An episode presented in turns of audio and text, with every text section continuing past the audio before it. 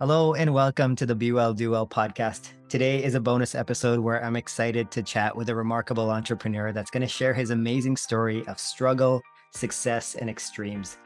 At four years old, with eight kids, Juan's mother and father left Mexico to start a new life in America. By nine, he was getting up at 5 a.m. and working in the garlic fields with his brothers and sisters. So, as you can tell, hard work is not a stranger to Juan, and I'm so excited to learn about the mindset that got him to where he is today as the president of Sage Real Estate, the leading multifamily and commercial real estate brokerage in Long Beach, California. Welcome to the show, Juan. Thank you so much for having me. And I mean, I'm excited to be here, and um, yeah, thank you for for the intro. Absolutely. Now, before we get started, I have to ask I've got one sister, one sibling, and she's been a big influence in my life but we don't always get along. You've got seven siblings. I'm curious what that looks like in the Huizar household. You know, it's the most interesting thing how close we are till this day. Uh, we are like, we are on this massive text thread where all the siblings are on it, all my sisters, all my brothers. And it's like we're kids, like we're like high school kids texting left and right. And people are, you know, sending pictures of their kids, kids' graduations, kids' birthday parties, weddings that are coming up within the nieces and nephews, because now there's a lot of us. And yeah, people are amazed that there's this much level of love and communication with all eight siblings. I guess I'm amazed by it too.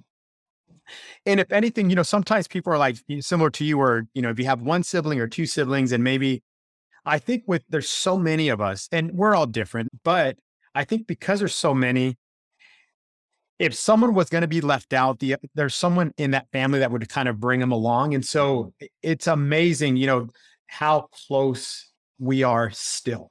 And this last weekend, I got to see everybody. We had a nephew get married, and to get everyone to get everyone together is the, the best thing. It's it's all I could ask for.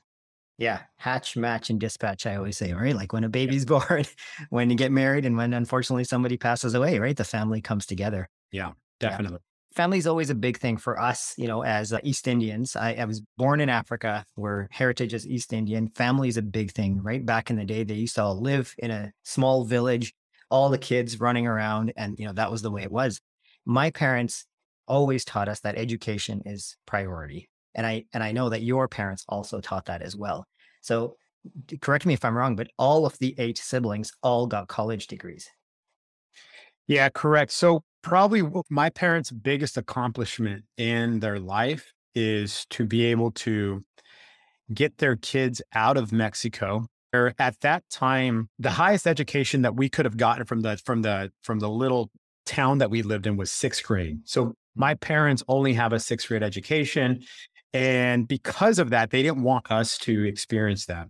And that's the that's the reason why they left Mexico. And so their biggest accomplishment was to bring us to the US and I'm, I'm super thankful that you know I'm an American citizen and and that all eight of us had the opportunity for college education and yeah all all eight of us have degrees and that I think that's my parents biggest um, accomplishment. That's amazing that's amazing. Now in the intro I mentioned about hard work not being a stranger to you. Tell me a little bit about you being 9 years old and getting up early in the morning at 5 a.m. on a hot summer day, going out to the garlic field when your friends from school are probably out riding their bicycles or playing. What, what does that feel like when you're doing that? You know, when I was when I was eight, well, listen, when we came from Mexico, we came here for one goal was education for for us. Okay. And so my my parents, you know, so my dad worked in the fields, my mom worked at a little local Mexican restaurant. They didn't speak English. So this was like entry level, minimum wage jobs that they were entering. And so the family needed to contribute. At that time, like the youngest was three years old and it went all the way up. And every two years, I feel like we, there was another sibling that we had. So everyone had to work. By the time I would see them in the summers go to the fields. I had been asking since I was seven years old to asking my dad and mom to please send me because I saw, yeah, it was hard work, but they were together and I loved my siblings. And so, although they were waking up super early and coming back tired and fatigued and exhausted from working in the in the in the fields all day, I wanted part of that. And so when I was nine, my dad finally let me go and I got to wake up early with everybody else. And this is in the Central Valley. So the Central Valley of California, 100 plus degrees every single day. And you know, back then they would clip the garlic by hand, and that's the work that we did. Mm. And so this this starts in July. So from July all the way through the end of August, you're working in the fields. That is when that is when the crop is being clipped. And so we were there at the at the hottest peak in the summer, and that was what we were doing every single day. This was Monday through Saturday. Wow. Wow. And that, I mean, that, that sounds like just from what you're saying, the heat, getting up early, right? Being out there, it sounds like hard work. So let me, let me tell you one of my biggest takeaways from working in the garlic field. So mm-hmm. when, when we're working in the fields back then, after you clipped the the head of the garlic and the bottom of the garlic, you know, it's kind of a garlic bulb, right? So each one of those goes into a five gallon bucket, an empty five gallon bucket, something that paint would come in, right? But now it's just been cleared out. Yeah. So you do that until you fill it up. And once you fill it up, you've you've earned a dollar. So they give you a card and they punch the card. And so now I was nine years old. So like on my my first week, I was filling up per day nine buckets a day. So I was I was I was making nine dollars a day. And it wasn't that I was making is all of us worked together as a family. So whatever the family made that day, uh, all went back to help my mom and dad. I learned early on that the harder I work, mm. the harder I get rewarded. And so my brother was a little bit older, so he was making more than nine. And then by the end of the summer, you know, I was starting to make more and more. Mm-hmm. And in my head, I was like, wait, the the the faster, the harder that I could clip this garlic, the more money I could contribute towards the family. So interesting. So taking that, taking that on and and applying that through, you know, elementary and we got middle school, we got high school. Well, now I'm in college, right? And so in college, if you're an accounting student, where I was in school, every accounting student, like their dream job was to work for one of the big four. So this is Deloitte and Touche, KPMG, Ernst and Young, and Price Waterhouse Coopers. So these are still what they call the big four. They're the big four accounting firms in the world still to this day. Mm-hmm. So when you're an accounting student, they they tell you, hey, you have to have good grades. You need to be involved and have leadership roles. You need to interview well. And so all these things, you know, at the university that I went to, I didn't know how to interview. I mean, I didn't even know how to properly handshake. You know, tying a tie and all these things were things that I was not exposed to. Like I didn't have a dad or an uncle or anyone that taught me these things. So now, so now I'm at the at the university and I realized that the, uni- the university has mock interviews where you could practice interviews. Mm-hmm. And so I took advantage of all the resources that they had. Mm-hmm. And I learned all these things that I didn't know. And so by the time, by the time, by the time the accounting companies came around, I made sure that my grades were were the best they could be. You know, I graduated with honors. I made sure that I was involved at the club levels and that I would take leadership roles there. And so, you know, I was bilingual. That certainly helped. And by then, I I had practice just to get good mock interviews. I would I would attend these clinics, these little mm. courses they would have, and I would just go until I got better and got comfortable. And so I was fortunate enough that because I did everything that I was asked of me, and in my head and back of my head was like, hey, the harder you work, the harder you're going to get rewarded because I'm bringing these kind of that same work ethic that I got early on working in the garlic fields that as a junior, the first company to give me a job offer, this was like a year before I even graduated, that was Deloitte and Touche. Yeah. So they gave me a job offer. And what ends up happening in the accounting world is once a firm gives you an offer, the others all kind of follow, like, oh, like, hey, they were vetted by so and so. And so then then came all the others. Right. And so that was going to be my path. Is I they said, I ended up signing with Deloitte and Touche because they were the first ones I felt that were actively recruiting me. They were the ones who wanted me. The others kind of followed along after someone said yes to me. Mm-hmm. And so I'm like, you know, like I want to be loyal to them. I feel like they saw the talent and maybe potential in me. And so I had signed on with Deloitte and I'm a junior in college and I have one more year to finish. And I and they say, hey, just finish now. You know, the stress is off of like what are you going to do for a living this is what you're going to do you're going to do you're going to work in the world of audit right it's not a sexy world but you're going to work in the world of audit and within three to five years you'll you'll become a CPA, you'll work your way up management, you're going to work a lot of hours, but you're going to have a lot of connections and and resources and this is, you know, this is a way to to start off as a professional. So I was excited. You know, this this was going to be my this was going to be my career. That's amazing. Now, before we get into what happened next, I want to touch a little bit on the fact that we're both parents. We both have young kids. Mm-hmm. So, how do you instill that that drive and hunger in your kids from a young age? How old are your kids again? So I have two daughters, a 12 year old Vivian, and then my my nine year old Solana. She's so I got 12 and nine year old daughters. What what advice do you have for the parents listening here for instilling that need and that desire to want to do more and not just get distracted by all the the digital, the tech, the screens? I mean, I that is a really tough question because I did it out of fear and there was no safety net. Right. I did it out of fear and there's no safety net. Mm-hmm. Well, your kids and my kids have a safety net. They have us. Okay. So that so that's the very tough part. And so, but as I think about it more, because I do get this question asked often, well, Juan, how can you take what you have and now give to your kids? Because what you have, you're like, you really want more and you want the best out of yourself and you're going to push yourself. The only way that I could possibly teach that is just through being who I am and they get to see it every day. Being who I am and they get to see it every day. Now, teaching that, you know, they're never going to work in the garlic fields, but I but I've done a little miniature documentary on my family. I took a camera crew up to the Central Valley where I'm from to capture what life was like you know the the whole waking up early. We caught that all on video. I actually went back to the garlic fields and i got permission from one of the farmers to to record what that is. And so it's some of those things. I interviewed my sisters my brothers and we talked about what life was like in mexico what it was like um, coming to the US and actually crossing the border. And then what life was like here when we were having to work in the fields. And so these are videos that now we have. These are videos that my daughters get to watch, our nieces and nephews get to watch. And it's just a constant reminder of where we came from. Life is much, much different for you now, but we're not going to forget why we're here. And still is why are we here is education. And I, and that's still the goal with my daughters. It's education. It's still to them. It's the exact same thing. The, the exact same message my parents had for us, I want them to have as well. Our parents, when they moved here, you know, mine from Africa and and yours from Mexico, it was they were working a lot. They were working hard. You know, they had little, and it's hard to have a wellness routine, right? To, to find that balance, which is so elusive. Yeah. So yeah. one of the, I guess, newest activities is that we picked, I picked up running. I, you know, I, I think I had mentioned before that I had done 11 years of CrossFit where like, you know, I got physically fit. and CrossFit's like a, yeah. a different type of uh, quick, fast workouts with heavy weights. And so that was great. And then I kind of picked up running. And for the last three years, I've done multiple, multiple uh, trail runs, marathons, half marathons.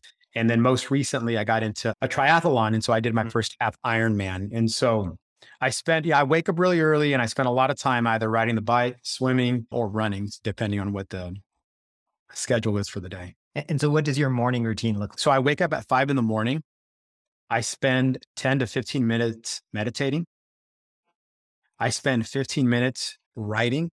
Mm-hmm. There's a terrific book. It's called The Artist Way Morning Pages. If you read that book, you'll see the importance of just writing.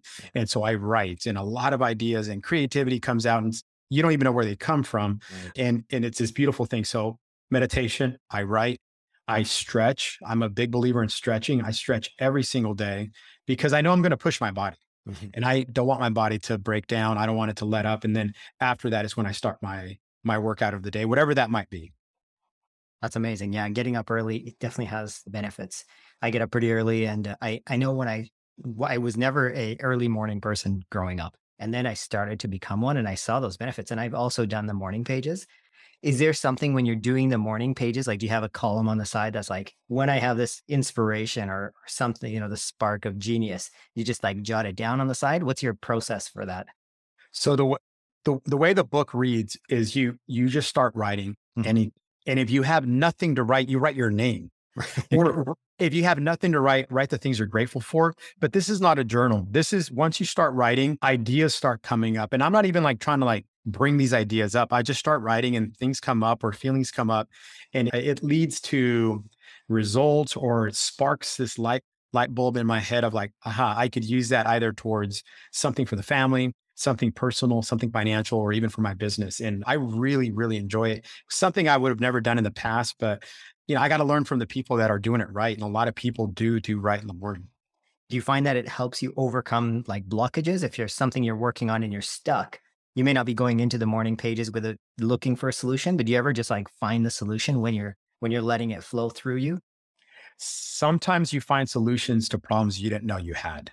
Okay. That is the most amazing part. That is the most amazing part. And when you go back and you start reading, there's patterns to what you're writing.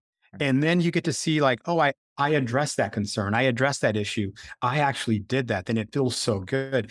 And if you didn't, you know what ends up happening is that all of us have all these ideas and stresses in our in our head. Mm-hmm. You need to get them out of your head. This is the one way that I get them out of my head.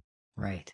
Right. Yeah. Do you mind sharing something that like a problem that came up or a challenge that you didn't even know you had? So typically they're like work. Well, typically they're like marketing problems. Like who am I going to hire? Sometimes it's like, who am I going to hire next? Interesting. You know, like, you know, for anyone who's an entrepreneur, they're like, we want more leads. And so, you know, a lot of us who are entrepreneurs, there's like a hundred different things that are going on through our heads. And, you know, we're, we're the rainmakers, we're the marketers, we're everything for our business. And so well, recently I was like, okay, where, where are my pain points in my business? And what are the things that I no longer want to be doing because I want my productivity to be at hundred percent. I want to do the things that, that like my time is, uh, in best use. Right. And so what came up, I made a list of the things I didn't want to do. And through that, I was able to hire someone to handle that list. And that came directly, directly from morning pages, just writing in the morning. That's pretty cool. That's really cool. Now, I, I promised that we'd come back to what you do now. And you could have been an accountant, mm-hmm. but you're not one now. So what happened there when you had your offers? You know, it's interesting. I spent all my, you know, five years in college getting this job with this accounting firm. Right. And then, so there I am with the, everyone wanted to be in my position. A junior going into the senior year, knowing that you have a full time job. Like that is what this was in 2000, this was in 2003. And so then I had a salary waiting for me. It was, it was great. Well, as a senior, I meet someone and his name is Mark Milan. And Mark Milan was a real estate investor. He was a real estate broker, appraiser, contractor. He was all these things mm. surrounding real estate. I met him as a senior and he offered me a job and I needed a job during that time as a senior. And I started working alongside him. And as I was working with him, I saw him building wealth through real estate. And so I saw him buy commercial buildings and he would always figure out. So he would buy like vacant commercial buildings, downsize them into smaller commercial spaces, improve the property, hmm. and then bring in new tenants, bring in good income, and then he would refinance and then build wealth. And he and I would see what he was doing. He did this with commercial buildings, he did it with apartment buildings, where he was always looking to add value. Sometimes he would simply refinance it and like keep the property. Mm-hmm. And other times he would sell it and buy another larger property. And I saw this with hotels, self storages, commercial buildings, apartment buildings, houses, whatever he could do to build wealth, he was doing it. So my entire senior year was, you know, getting through the last of my accounting courses and working with Mark as his assistant. You know, I was just running around with whatever he needed of me. Well, as I got close to graduating, Mark got used to having me around. And so he said, Hey, I know you told me that you wanted to be a CPA and do this accounting thing. No pressure, but I would love to keep you. Like, what is it that they're going to pay you? I'll match the salary, but more importantly, I will teach you how to build wealth through real estate.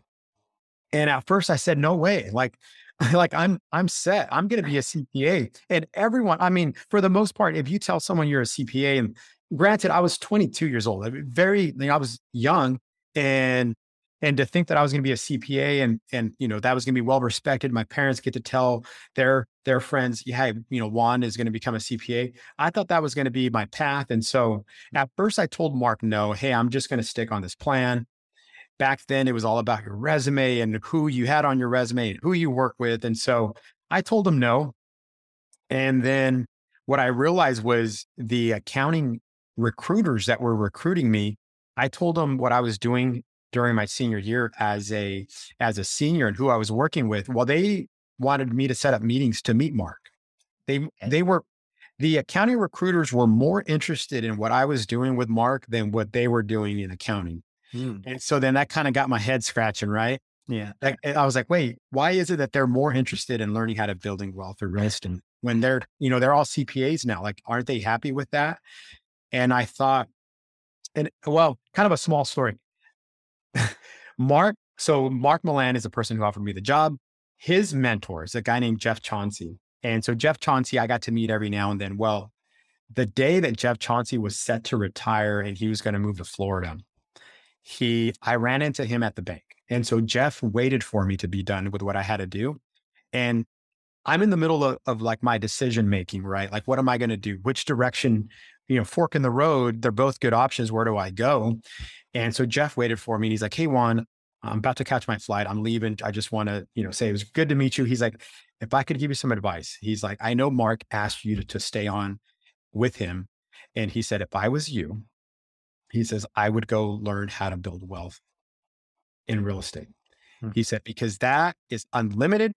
He says, if you become a CPA, yes, you'll have a good salary, but you're going to be capped. You're going to be capped in, in, in that profession.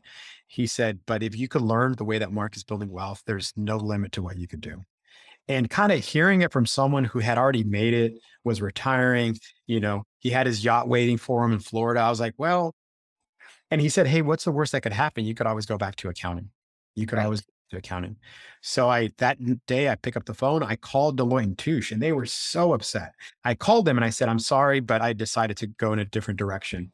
And they were upset. You know, they were waiting for me to graduate and go that route. But, you know, as a, you know, by then I was 23. Mm-hmm. I you know, I, I, guess I took a leap of faith. Afterwards, everyone, all my friends and all the kids in my accounting department thought I was an idiot. They're like, yeah. You blew your chance. You worked so hard for this and you're just going to go do real estate. That makes no sense. And so through the years, there was, there was times where I was like, I may have made a mistake. Yeah. And, you know, now it's, you know, over 20 years or something that I've, have graduated since since been out of college and now looking back it, it was the best decision that i could have made but early on, it's hard to know that. You know, now looking back, I'm so glad that I that I made the decision that I made.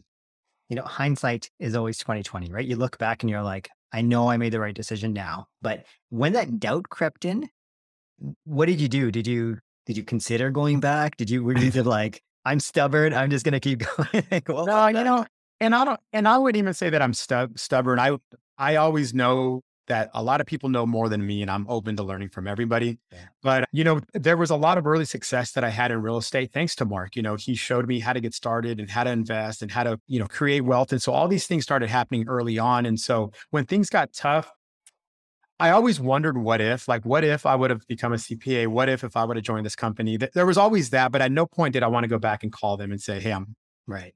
You know, I'm ready to come back. Yeah. And certainly now it does, now it doesn't even cross my head at all. Yeah, that's good. Yeah. That's a yeah. good thing. One yeah. of the mantras that we have at home here is that everything in life is a wonderful journey. And we tell our kids it's wonder filled because you don't know what's going to happen next. And it's a journey because it's not just the destination that you're going after. And, mm-hmm. you know, when I hear your story about moving from Mexico, you didn't know what was going to happen, right? Then you go to school, then you go to middle school and high school and then college, right? And even at the end of that journey where people think that college as, you know, graduated from college as your end goal, you still were ready to take that 90 degree turn, right? and move elsewhere. I mean, it is crazy, but I'm I'm happy that it worked out for you, right? Yeah. Yeah. yeah. That's amazing. Now, are there any any productivity hacks? Like you, you're a very efficient person to get all of this stuff done. You've got kids, you, you know, you're, you're busy in your business and you take time to, to run crazy, crazy marathons and stuff, right? Mm-hmm. Do you have some productivity hacks that you'd like to share with our audience for, for them to get stuff done? Yeah. And it's going to be as simple as filling up your calendar with the things that are important. Filling up your calendar. So if you look at my calendar, five to 730, completely blocked off mm-hmm. five to seven thirty because that's going to be my morning routine and, and my workout. This is every day. Yeah. And then, but then, you know, obviously then we schedule out the day. But then when I get home, six to eight, phone is off. Nice. Phone is off because I do not want to walk into the house with being on the phone and then I have to wait to hug my daughters. No way. So it's off. I put it in my briefcase, I zip it up, and I just leave it in my car. Now, because I own my own business, I know things are going to happen between that two hour window. And after we put them to bed, then I'm going to come grab it. And there might be some work that I have to get to, but there's a lot of scheduling. And so I feel like, you know, when it comes to working out, because people do say, well, how do you have time to work out? It's again, early morning is getting that stuff in in the morning. Mm-hmm. Then I don't have to worry about that. You know, I'm the kind of guy where like I have to work out every day. Like this is like seven days a week. There's really no recovery, even though they say that's good. Right. It's I'm just going hard. And so then I go hard in the morning and then I check that box and like my body doesn't need that anymore. Right. And now, you know, I could go hard at work and then and then I could go hard in being the best dad and husband that I could be once I get home. But it's just everything has to go on the calendar. Every little thing has to go on the calendar. And that's probably in terms of being productive, that has to be the number one thing you know, but you know, there's a lot of apps. I mean, I use, you know, Headspace. I use Headspace for for my meditation. You know, there's a there's a certain app that I use for stretching. And so I let, you know, I I'm a consumer of these products because it makes my life easier and it takes the decision making off of my hands. And I'm like, okay, I just follow the script that they have for that day. Yeah. Yeah. I love that. I love that because when you say take that decision out of your head, right? Like I said, so many people yesterday, I was talking to my son and I said, when you have too many decisions to make, you go into decision, indecision, and then you're stuck. You can't make any decisions, right? Yeah. And do you do you sometimes get stuck in there where you're like, or does that morning pages and meditation does that help you not get stuck in making a decision? Everyone's going to get stuck. It's just how long do you get stuck, and how frustrated does that make you?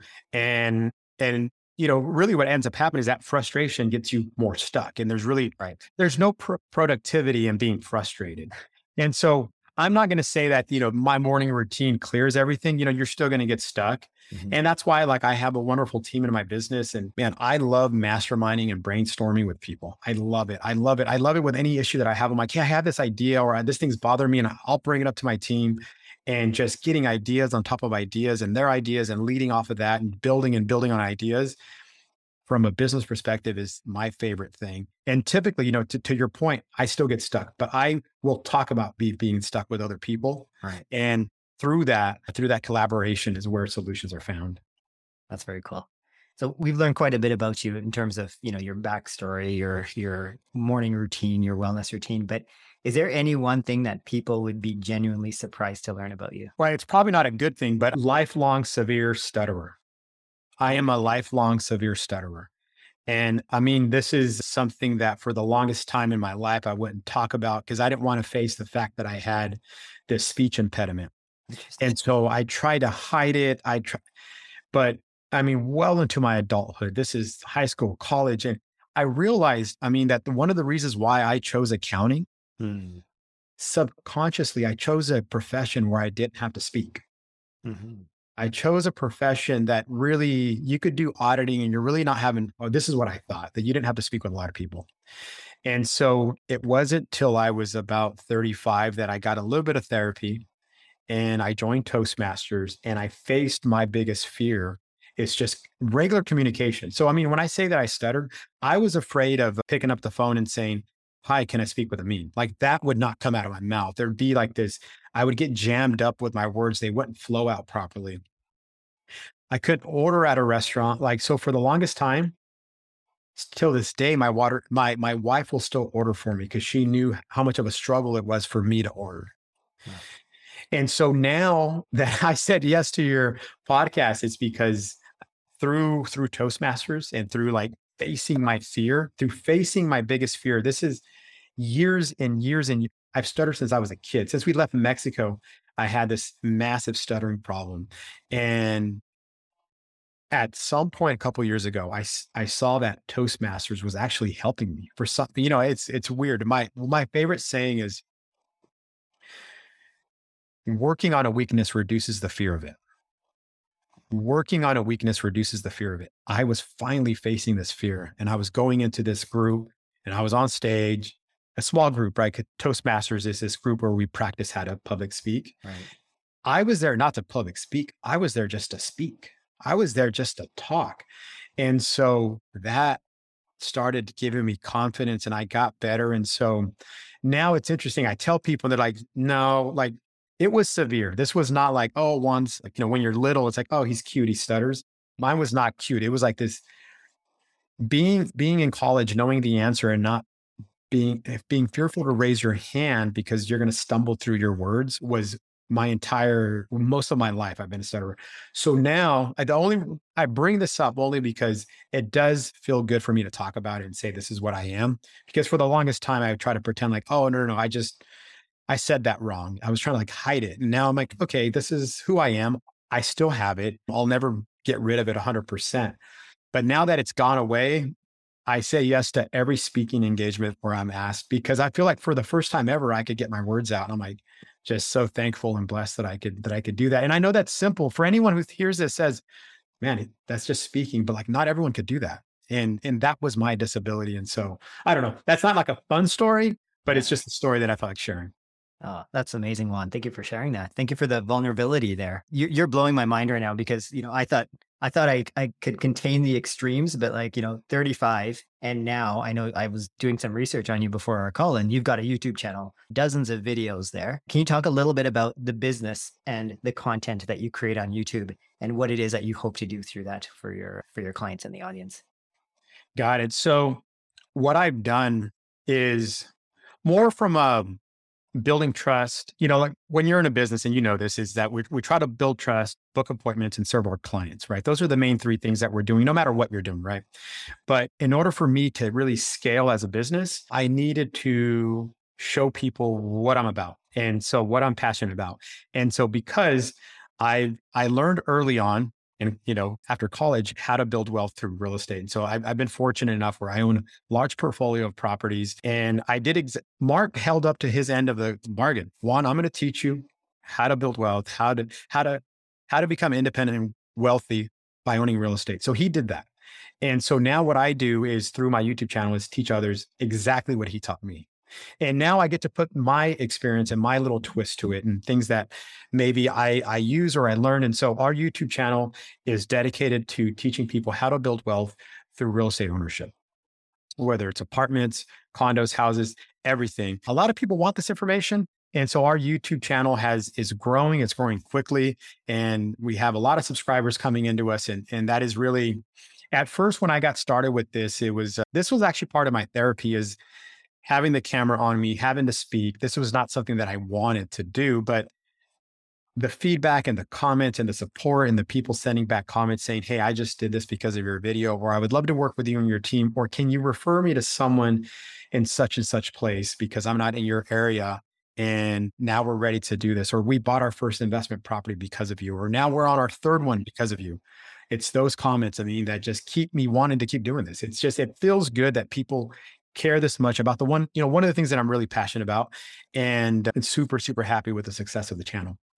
Oh, that's beautiful. When you hear people telling you the success that they've had as a result of something you've spent time, you know, overcoming your challenges with stuttering and, and getting in front of the camera. What's the name of the YouTube channel so that our audience can look it up? Yeah. So it's just youtube.com forward slash sage real estate. So Sage Real Estate is my company, and the Sage is, you know, sometimes people ask, why do you choose that? Mm-hmm. Sage is another word for wisdom, mm-hmm. and I would like to think that, like, when we're advising our clients and our friends on on the next investment step to make, that it that it's it's backed with a lot of wisdom and sage advice from what we're telling people to do. Well, throughout their, our time together here, you've definitely shared a lot of sage advice for us. And I just wanted to thank you so much for taking the time, first of all, and coming on and talking about it, sharing some of your feelings and vulnerabilities.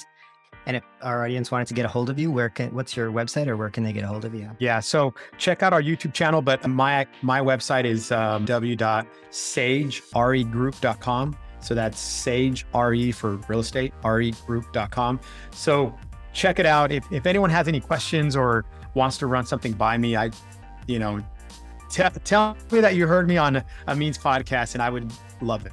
Love to hear from you. That's awesome. Okay. Once again, Juan, thank you so much. I really appreciate your time. And I'm really grateful that you were able to spend some time with us. I mean, it was a lot of fun. Thank you for having me. I, I appreciate you so much.